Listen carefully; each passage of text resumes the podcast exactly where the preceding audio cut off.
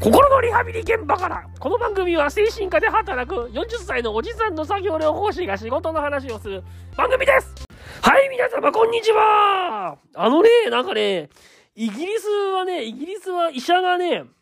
医者が薬じゃなくて本を処方するっていうシステムがね、あるらしいんですよ。これ、すごいなと思って。えー、昨日の話の続きなんですけど、あの、読書がすごいって話したじゃないですか。読書がすごいっつっていろいろ調べてたらね、ウィキペディアに読書療法って書いてあって、なんだよ、なんでもかんでもなんだこれ療法つけんなとか思い、思いながらですね、もうなんでもかんでも療法つけやがってと思いながら、ちょ、見せたら、その、ウィキペディアの読書療法っていうところにですね、あのなんか書いてあったんですよ、そうやって。イギリスはね、イギリスは2013年の6月からですね、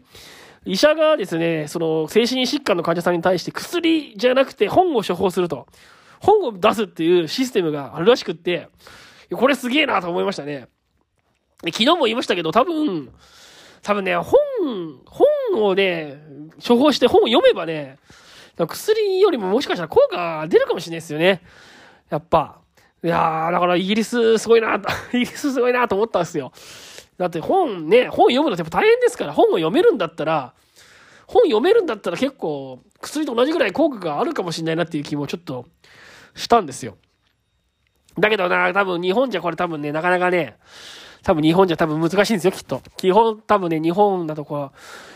日本だとね、この、医者がじゃあ本を処方して、それで医療点数みたいなことって多分ね、厳しいんじゃないかなと思うんですよね。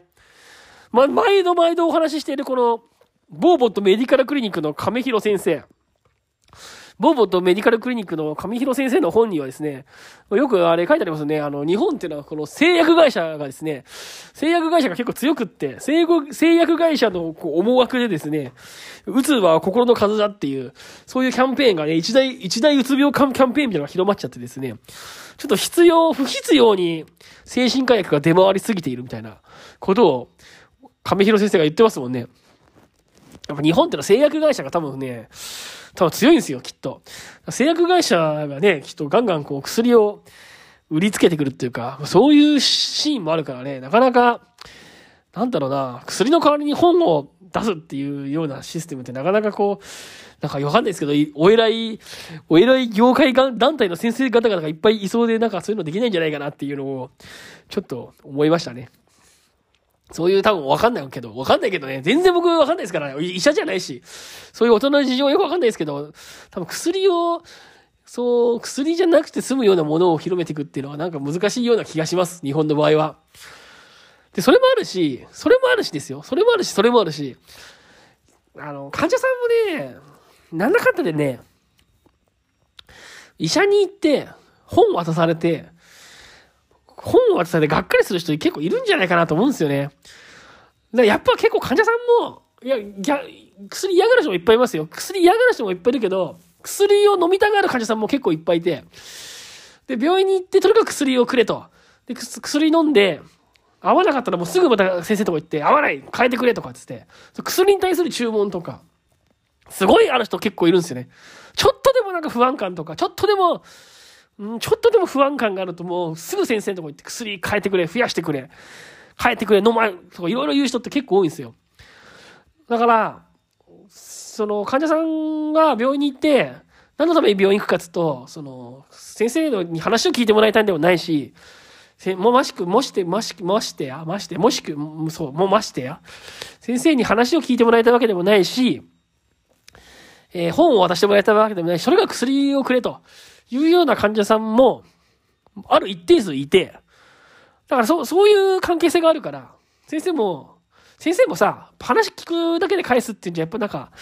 やった感がないんじゃないかとなって思う時もあるわけですよ。や、やった感がないっていうか、自分が治療した感がないっていう。わかんないですよね。話を聞いてちゃんと、そこで外来の面談で認知行動療法やって、それでちゃんと人を治していくんだっていう、そういう、そういう気骨のある精神科医もいますけど、やっぱり、やっぱり医者だけだからね、薬出せるのは。やっぱ自分しかできないことをやりたがるっていうか、その、専門家っていうのは基本的に。で、話聞くだけだったら心理師でもできるし、巷のカウンセラーでもできるけど、医者だからこそ薬は出せるわけじゃん。そうやっぱ専門家っていうのは、専門教育を受けてる人間っていうのは、そう、やっぱり、なんだろうな、その自分の特権っていうか、それをこう出したがるんだよね。特権っていうか、なんだろうな、自分にしかできないことをしたがる。やっぱり自分の先輩特許だっていうようなことをしたがる。そういうところがやっぱあって、だ薬を出したがるんじゃないかなと思うんだよね。わかんないけど。わかんないよ。わかんないけど、そういうとこあるんじゃないかと思うんだよな。整形外科医とかってやたらと手術したがるじゃない。なんか、特にその入院、入院病床がある精神、整形外科医はやたらと手術したがるよね。あの、街中の、その、入院とかできない、その街中の整形外科医はそんなに手術手術って言わないんだけど、自分もさ、スキーで鎖骨が折れたことがあって、スキーでよそ見してて鎖骨が折れたことがあって、その時なんかちょっといろんな事情があって、医者を3回変えたんだけど、やっぱり、その入院病床がある医者なんかは、やっぱあれだったね。あの、手術をしたがるよね。手術できるから。手術できる人はすぐ、すぐ手術したがる。でも手術できない人は保存的治療でもいいかな、みたいな。ちょっとそういうところがあって。わかんないけど、で、そうそう、精神科医も、入院、入院の精神科医と、外来で、だけで見てる精神科医と、やっぱ、こう、仕事してると、やっぱ入院のある精神科医は、まあ、すぐ入院させたがるっていうか、やっぱ入院させれば、いろんなことができるじゃない薬を全部抜くとか、全部入れるとか、こう、すごい大胆な薬物調整とかもできる。入院中だといろんなことできるわけよ。看護師さんが見てくる、見てるから。ね、患者さんが入院してきて、急に薬全部抜いたりとか全部入れたりとかするとさ、あの、外来だとそういうことできないでしょ危ないから。薬を急に抜いたりとか急に入れたりとかいろんなことするとさ、調子悪くなっちゃったりするけど、入院治療だと、まあ、ある程度のことができるから、精神科医って入院させたがるんだなってよく思うんですよ。入院病床があれば、入院させたがる。で、それと一緒で、だから、自分にそういう、もう手段があれば、薬っていう手段があれば、やっぱ薬を使いたがるんじゃないかなと思うんですよね。で、これあれだよね、だから。核兵器持ってたら核兵器を撃ちたがるみたいなもんだよね。違うのかなそういう感じじゃないかなと思うんですよ。よく言うじゃないですか、この、核、核、核をやめろっていう、核を、核軍縮だって、核をやめた方がいいっていうことを言う論者は言うじゃない。武器って持ってると使いたくなるんだって。持ってると使いたくなるっていう。だから、エスカレーションしちゃうから、核兵器持たない国になろうよっていうような言い方をするでしょよくそういう論説を聞くわけですよ。で、それと一緒で、やっぱり医者も薬を出せるっていう、そういう、そういうカードを持ってれば絶対それ切りたがるんだよね。なんだかんだで切りたがる。だから、薬を欲しがる患者さんがいて、やっぱり自分は薬を出せるっていう立場にいたら、やっぱり1個は出したくなるんじゃないかなっていうふうに思いますよね。いや、そんな中イギリスは本を処方して、本を処方して、それで診療点数取るんだから、いや、これはすごいなと思うんですよね。だけど、やっぱ日本っていうのは、なかなかそれは起きなそうな気がする。この先生にね、見識がないとできないような気がするし、患者さんも薬を飲みたがるし、先生も薬を出したがるんじゃないかなって、出したがるんじゃないのかなと思うんだよね。でも、ちょっとその、このね、今日、イギリスは本を、本を処方するんだっていうのをちょっと読んでね、面白いなと思いましたね。うん。まあでもね、本を先生に診察行って本読めって言われたらなかなかね、読めないと思いますよ。なかなか読めないよ。薬飲む方が楽ですからね。明らかにそうだよね。水、コップに水汲んできて、それクッと飲めばいいだけですから。それで明らかに、明らかにメンタルに変化があるんだったら、その楽な方、取りたがるんじゃないかなと思うんですよ。本を一冊読むっていうのはやっぱ、メンタルの調子が悪い時にやるのは結構大変ですからね。でも、本を読めるんだったら、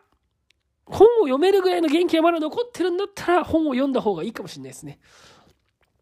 それぐらい本を読むことには効果があるんじゃないかなって気がします。読めるんだったらね。本を読むだけの力がまだあるんであれば、まだあるっていうか、そう。メンタルの調子が悪くて、でも本を読める力があるんであれば、本を読む、読んで自力で直そうとするっていうことは、結構、力があるんじゃないかなって思いますね。治す力がね、そこには治る力が。うん。まあそんなことをですね、このイギリスの読書、イギリスのですね、その、なんだ？イギリスのその本を処方するシステム始まったっていう話からですね、ちょ、ちょっと今日はちょっと考えてみました。